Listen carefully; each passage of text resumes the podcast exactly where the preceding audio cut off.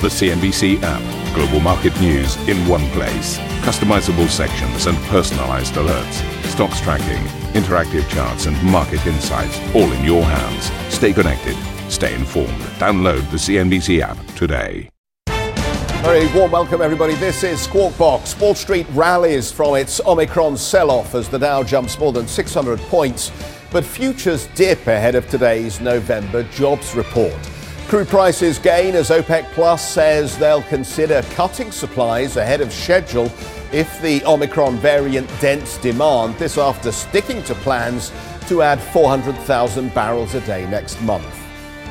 Chinese ride-hailing company Didi announces it plans to delist from the New York Stock Exchange and list in Hong Kong. China's services sector expands at a slower pace in November, hit by increasing inflationary pressures and COVID clusters.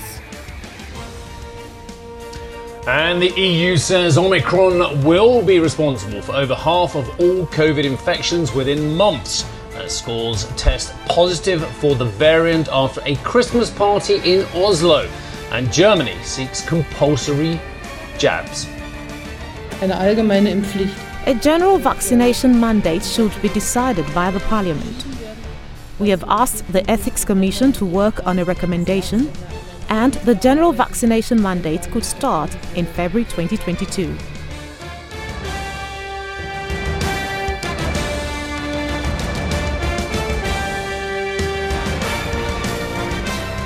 It's been a volatile old trading week as investors have uh, taken stock of Omicron, the new variant, but also a hawkish tilt from the Fed around the interest rate story. Jay Powell parking the use of transitory around inflation, just giving us a sense that they're going to be more targeted around these price pressures. But uh, you've got to say at this stage, investors questioning the, jo- the growth story if we do get some negative commentary from scientists in coming weeks about the impact of the variant. And what that's been a very choppy trade. We've been down, we've been up, we've been down. down, then back up again on these markets. In session yesterday, it was a day back in the green. You can see the Dow leading the charge. six hundred plus points to the upside, one point eight percent pop. Uh, so far, what we've had now has been the slow grind over a number of weeks to the downside. And we've taken about five percent off some of those higher ranges. So we've just reversed off those record levels. But uh, it was a session. Boeing was one of the big contributors there. Elsewhere across the board, uh, Alphabet, one of the big contributors to the likes of the S and P five hundred, the market popping one point four percent.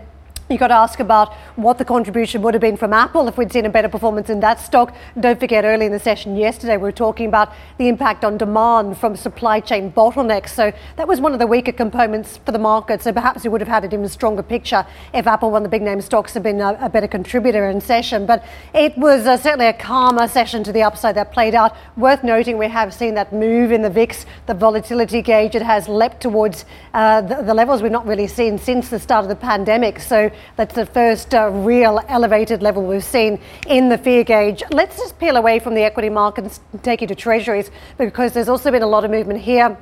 The flattening of the yield curve, very specifically, is what we've been talking about. The rise in the short end, the lowering at the long end, and as a result, investors just trying to gauge what the action from central banks will be at this stage. Let's take a look at the dollar. This yield story has meant dollar has been king, and you can see morning session, uh, sterling, euro taking a back foot here versus the greenback, slightly down in session. Dollar also supported versus the Japanese yen. And over the course of the week, this is what it's felt like. It has probably felt like there's been lots of gyrations around this Omicron. We've effectively seen uh, various different news flow of it uh, filtering through. The big one, of course, for U S markets was the first confirmed case in the United States. But uh, we had other commentary, too, from Moderna suggesting that vaccines may have to be tweaked. We were picking up on every little bit of commentary around the transmissibility of the variant. And you can see the gyrations here. But in the mix, too, you saw, of course, uh, a lot of concern about what Jay Powell and co would do over at the Fed, retiring this term transitory. So that did have some movement on the markets. And just worth noting, you did see a better performance in the banking stocks finally in trade yesterday. Jeff. Uh, thanks very much, Karen. Uh, so we're talking about the debt ceiling again. The Democrat-controlled U S Senate has passed a bill to fund the federal government until mid-February, averting a shutdown. Without the measure, funding was set to run dry at midnight to today. The bill now heads to the president's desk. Congress still has to address the issue of the debt ceiling, which the U S government could hit on the fifteenth of December.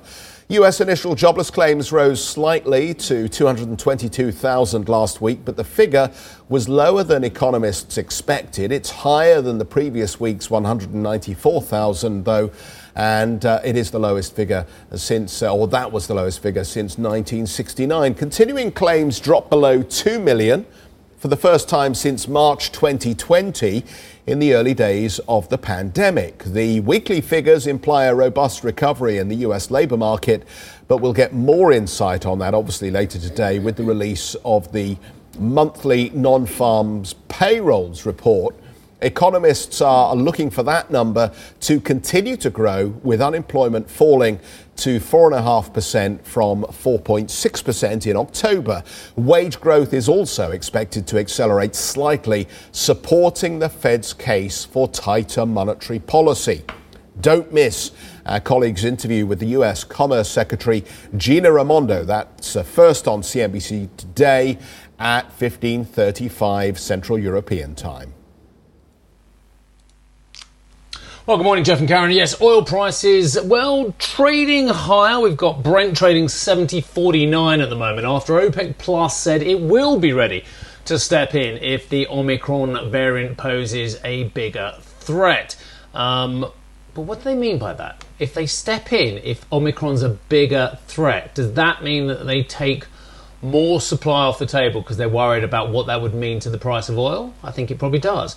Uh, the oil producer group surprised the market and agreed to push ahead with its previously agreed policy of hiking around four hundred thousand barrels per day in January. Now, Karen, Jeff, there's many aspects to this. I know the one that um, our friends over at the Financial Times have picked up is that actually a huge amount of lobbying and pressure from the White House and the administration there, uh, and a, perhaps a, a hint of rapprochement between Riyadh and Washington uh, was partially responsible to this. But I, I think it's also a little bit more about just pure self-interest. And no one's ever accused OPEC or OPEC Plus of not of acting in the Uh, in self-interest, despite the fact that they've always, for as long as I've known the group, for the last twenty, thirty years, have been talking about a fair price for producers and consumers. And I think given the oscillation we've seen in markets, the concerns about Omicron and other variants and what have you, and what we've seen out of Africa as well, I think that's got them worrying that despite the fact that they want a minimum, and I say a minimum, of an eight handle uh, on the oil price, that is eighty dollars above plus, what we have seen uh, is real oscillation and concern about the global economy and where we are, and as such, putting those extra barrels on the table, although that douses and continues to put pressure on the oil price in the short to medium term, I think they're very worried about overcooking things uh, in terms of the supply equation, despite the fact that, of course, uh, they much prefer a much bigger handle. We saw, I'm sure you were watching as well, Brent trading with a, a high sixties handle uh, at its lows of the last twenty-four hours as well. Now it's crept up to just over seventy dollars a barrel. That isn't where they want it to be. They want it to be a lot higher than that. But I think they, like everyone else, are noticing what's going on with the world economy and also perhaps listening uh, to the United States. It looks like a rational and a sensible decision, doesn't it, Steve? Um, given that we have a real deficit of solid information about what this variant is ultimately going to mean for growth trends at this stage. And um, we've got a couple of really solid pieces of uh, jobs data going into the big on-farm payroll number today. Uh, we're going to talk a little bit about some Bank of America numbers around retail sales over the Um, Thanksgiving period, and they look strong as well. So as you look at the underlying economic currents here, and even Europe's P M I series have not been bad, and we'll look for confirmation and the services data today on that series that actually things are steadily progressing, uh, even if they're not dramatically improving. I mean, and all of that Uh, obviously suggests at the moment that the underlying uh, rebound trends do look in reasonable shape. But we're learning, I think, very quickly, Omicron has been around a lot longer than we thought. Uh, it's just the fact that maybe we were all watching Delta and not paying too much attention to the new variants. It's quite extraordinary, isn't it? We've got this potentially very big market-moving news, but everybody's just ignoring it at this point, waiting for more information. You've had the Fed step aside and say we're now laser-focused effectively on inflation, where it's not transitory anymore, we're, we're looking at these pricing pressures, and you've got OPEC saying, well, OK, well, we'll just carry on as well with our same production plans, we're not going to change anything either. So what do you do as, the, as a market? market participant here? Do you get ahead of the story? Do you put trades on because uh, perhaps there's a catch-up trade around the corner when we get more information? Or are you forced to do exactly the same thing, sit back and wait for other policymakers and world leaders to come up with some sort of decision-making as the scientists produce information? It's, it's a strange period of time, isn't it, to, to be waiting to react to markets? Steve? Let's get to Martin Ratz, who is the head of European oil and gas equity research at Morgan Stanley. Martin, I always enjoy our conversations and I always enjoy your research as well. But you seem to have got this one a little bit wrong, if you don't mind me saying. You thought that OPEC would shelve its target to increase output in January. They've gone ahead with it. Why the divergence there? And very good morning to you, sir. Yeah, good morning. Um, no, you're right. Our call was for OPEC to pause the uh, the scheduled increase of four hundred thousand barrels a day for the month of January uh, in anticipation of more clarity um, over uh, the Omicron variant. Uh, but they decided not to do that. Um, quite often in OPEC, there can be a bit of inertia in the sense that um, it's hard to reach agreements. Um, and changing an agreement always requires um, uh, unanimous uh, uh, support. So perhaps we underestimated perhaps um, a bit sort of the inertia uh, in, in, in the system. Sticking to the current position is always the easiest. OPEC did leave the door open fully um, to react uh, uh, uh, very quickly. So in that sense, they're still signaling um, that they are, you know, on the ball, um, monitoring market conditions um, uh, very closely. Uh, but yeah, instead of um, instead of the pulse that we forecast, uh, we are having OPEC continuing what they uh, what they said they would do, uh, with keeping an eye on the ball, so to say. Yeah, I, I think that's a brilliant comment, Martin. I haven't seen it anywhere else. The inertia and decision-making. We see that in many boardrooms, don't we? So, look, there are many oil prices out there. Uh, there is the oil price, of course, the spot price. There is the futures curve, which indicates a lot about the future demand. Uh, there is the price that you and I have talked about, which is the balancing of budgets for a lot of these, and the price uh, where you overcook the world economy. Is it that the price that the oil majors want, which is somewhere up here uh, for balancing their budgets, and actually the price which is going to overcook the economy given concerns about Omicron and now others, they're just such a divergence at the moment? Are they happy for the short term to keep it around these levels, even though longer term we know they want it ten to fifteen bucks higher? Yeah, I think the, in the, I think in the long run they, they want it a little higher, and I think ultimately um, we will get there in the sense that sort of OPEC will support the trajectory higher. Uh, partly because the capex response uh, so, uh, so so far has been so minimal. Uh, so um, I think what OPEC will over time sort of try to try to do is sort of nudge it a little higher to the point where, well, where more investment is forthcoming. Um, but that doesn't seem to be the case yet. That wasn't clearly the case over the last couple of months when we had oil well into the eighties. Uh, and I think ultimately Um, OPEC also wants to, you know, uh, sort of extract as much economic rent out of their resources uh, as they can, and I think they'll they'll try to find that edge where, yeah, where they get a high price, but the but the de- but the demand destruction doesn't kick in, and the, the non-OPEC supply response sort of isn't isn't uh, quite there yet. And I think that price lies above uh, where we are now. That said, though, uh, in the short run, um, uh, I think one of the things that yesterday also revealed is that perhaps in the end OPEC is a little bit more sensitive to pressures from the U S government, who clearly um, try to Uh, put pressure on OPEC over the last uh, couple of weeks to, well, to cool down the oil market a bit. It didn't look like OPEC was so sensitive to that, but perhaps yesterday's decision could also be seen uh, in the light of that pressure, perhaps having a little bit more effect um, sort of in the short run.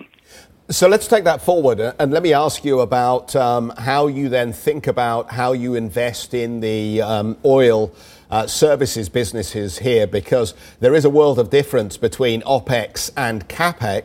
And at the moment, as you're pointing out here, price is not doing what it traditionally does, which is stimulating fresh rigs and additional um, s- demand from services businesses at this stage. So is it, as you look at your in- equity investment right now, do you just continue to buy the, the, the producers rather than the services companies, or do you buy the services companies because they haven't kept up with the integrated oil businesses or the producers? Yeah, no, that is that is one of the critical questions that we spend quite a lot of time sort of thinking about. Um, the, the the sort of flipping po- the tipping point where you go from one to the other um, it, it might well lie within a sort of investable sort of time horizon, as in over the next one, two, sort of three years or so. For now, though, Um, look, um, I think it's relatively straightforward. The producers are generating such enormous amounts of free cash flow, and and you don't need eighty-five dollars uh, for that, which we had recently. Even at today's oil prices, at seventy dollars a barrel, um, there is there is substantial room in the producers to raise dividends, um, to de-gear their balance sheets very, very quickly, do more buybacks, um, and um, for a sector that um, a lot of Uh, particularly generalist investors have struggled to warm up to already uh, for some time, that is um, a, a slightly more straightforward uh, proposition. I think there's a lot of room um, left in simply the producers. But if the cycle really plays out the way you know we foresee it, uh, is for a, you know, a strengthening oil market, for the producers to do well, there at some point it is likely that there will be a capex response. Um, the thing with the oilfield service sector is uh, that that has been a somewhat challenged sector for a long time now. So uh, these equities discount a relatively uh, poor long-term outlook. Precisely when the tipping point is, you go from, where you switch from the producers to the service names, is a little hard to call. I don't think we're quite there yet, uh, but this could well be a very profitable opportunity at some point over the next, say, year or two or three. Martin, it's Karen jumping in. I wanted to explore the uh, impact of OPEC Plus's decision for markets, because there are a lot of linked markets here. Effectively, you've got the, the oil price story that could have second round inflation effects for a lot of economies, and we know that inflation is now very much on the agenda for central banks like the Fed. By taking the uh, decision and uh, taking some of the shine off oil prices in recent weeks, does it help the narrative when it comes to interest rates, which of course has also been driving up the dollar markets? Um. Yeah, um, uh, that's that's an excellent question. Um, look, the, the, the oil price is such a sort of broad indicator of everything around sort of COVID, mobility, transportation. Uh, the oil market is really the, the most visible uh, uh, signal of that. So quite often it gets a little uh, sort of over over interpreted. Um, it, it, the, the, the, the sort of inflation uh, narrative and the oil price have also been very, very closely linked. Um, so to the extent that some heat has been taken out of the oil market, uh, that I think that does make it um, easier in terms of um, the, the inflation story uh, and also in terms of uh, in terms of the rate story. Tim, thank you so much for being with us. Uh, good to see you. Martin Ratz uh, from Morgan Stanley, walking us through the latest on the oil picture. Still to come on the programme, Didi announces it'll delist from the United States and move its shares to Asia amid increased regulatory pressure from both the U S and Chinese authorities. We'll tell you exactly why it's happening when we come back.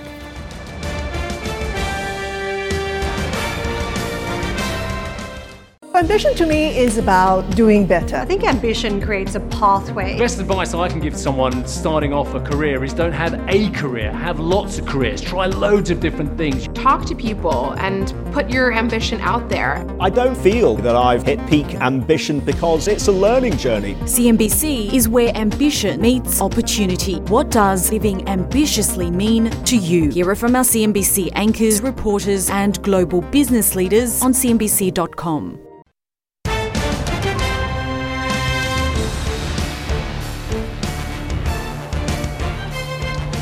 Right, we've got a lot of corporate news to get through for you. So let's start off. The largest semiconductor chip merger in history is in jeopardy, actually, after U S regulators moved to block NVIDIA's planned acquisition of the British chip firm Arm.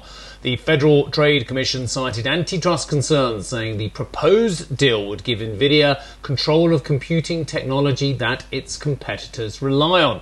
Uh, the F T C move comes a month after British regulators said they would launch a similar in-depth probe of the deal. NVIDIA shares actually closed two percent higher.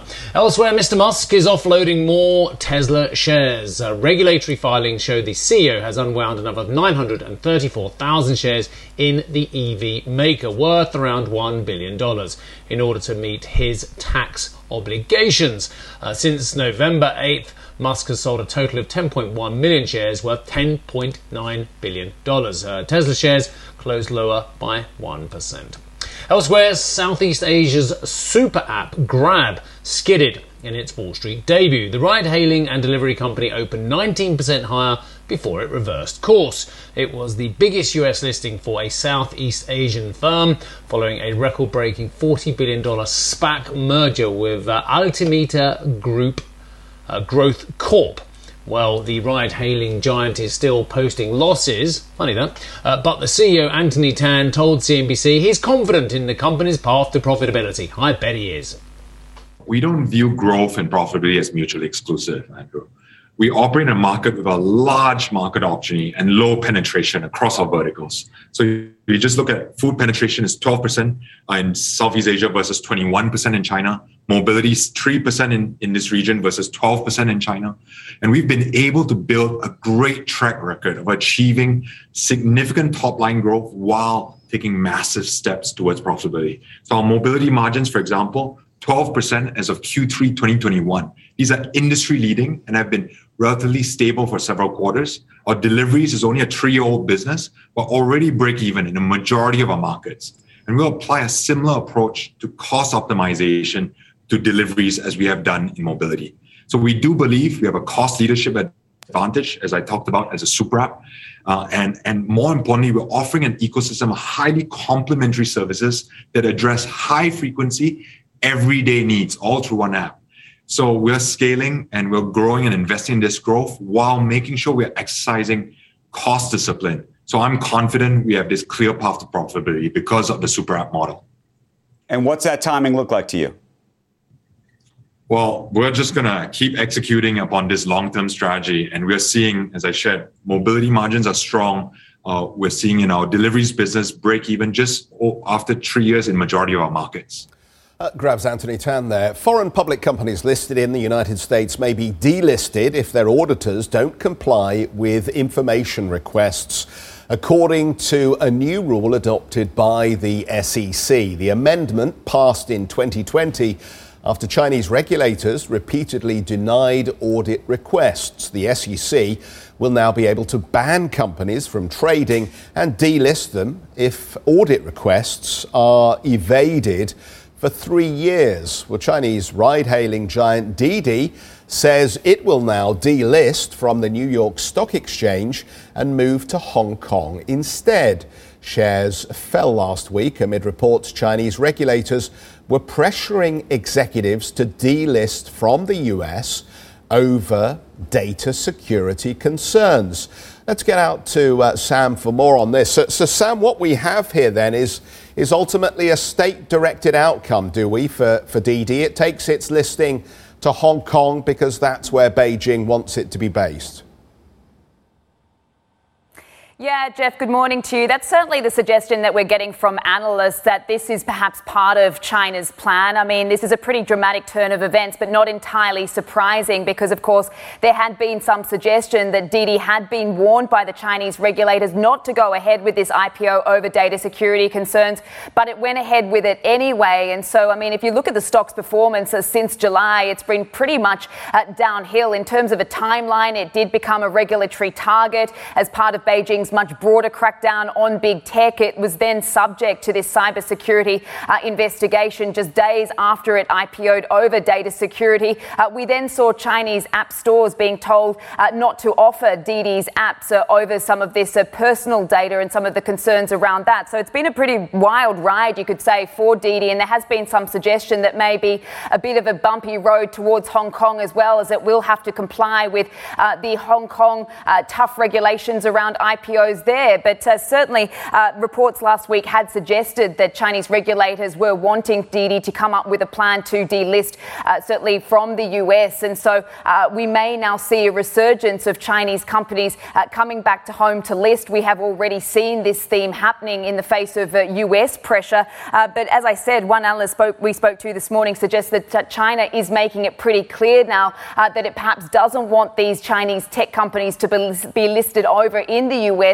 Uh, mainly because, you know, they will be subject to the jurisdiction uh, under these U S regulators. And so there has been some suggestion now that Chinese regulators are perhaps very uncomfortable with the with this and would prefer these companies to list uh, over on the mainland and in Hong Kong. So this could certainly impact the direction that some of these companies plan to go uh, when they do I P O. But as you said before, these companies are sort of stuck in between a rock and a hard place now, because not only do you have uh, the pressure coming from the Chinese Chinese side, but also the U S side as well, with the S E C now requiring these companies uh, to really be more upfront about their auditing inspections, as uh, the Chinese regulators have uh, long sort of uh, been reluctant to allow these foreign regulators to look into the books of these Chinese companies. So there has been some suggestion uh, now that, you know, the U S isn't wanting these Chinese tech companies to list because of some of these concerns. China doesn't either. So perhaps they do agree on one thing, but perhaps over some different reasons, Karen. As, um, can we talk about the macro here as well? We've got you, because we're just looking at the P M I, the services side, and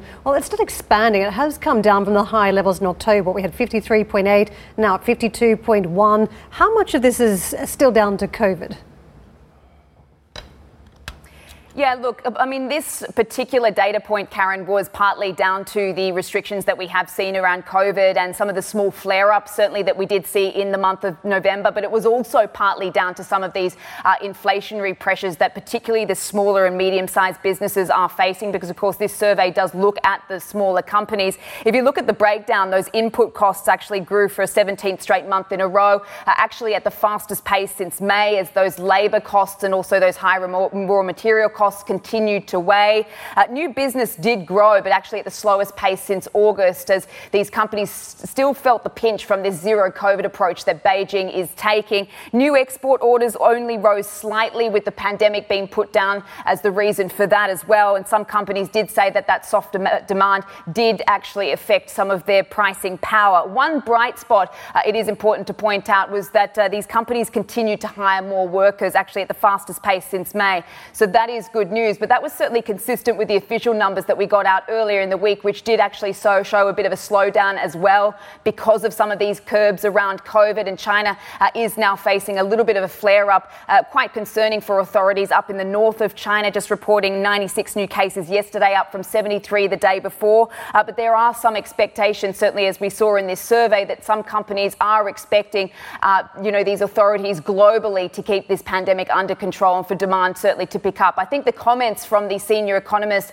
as part of this survey were actually quite interesting and quite telling, once again saying that policymakers should still focus on the S M Es and also should take inflation seriously. So that is certainly uh, the warning coming from economists to the policymakers in China.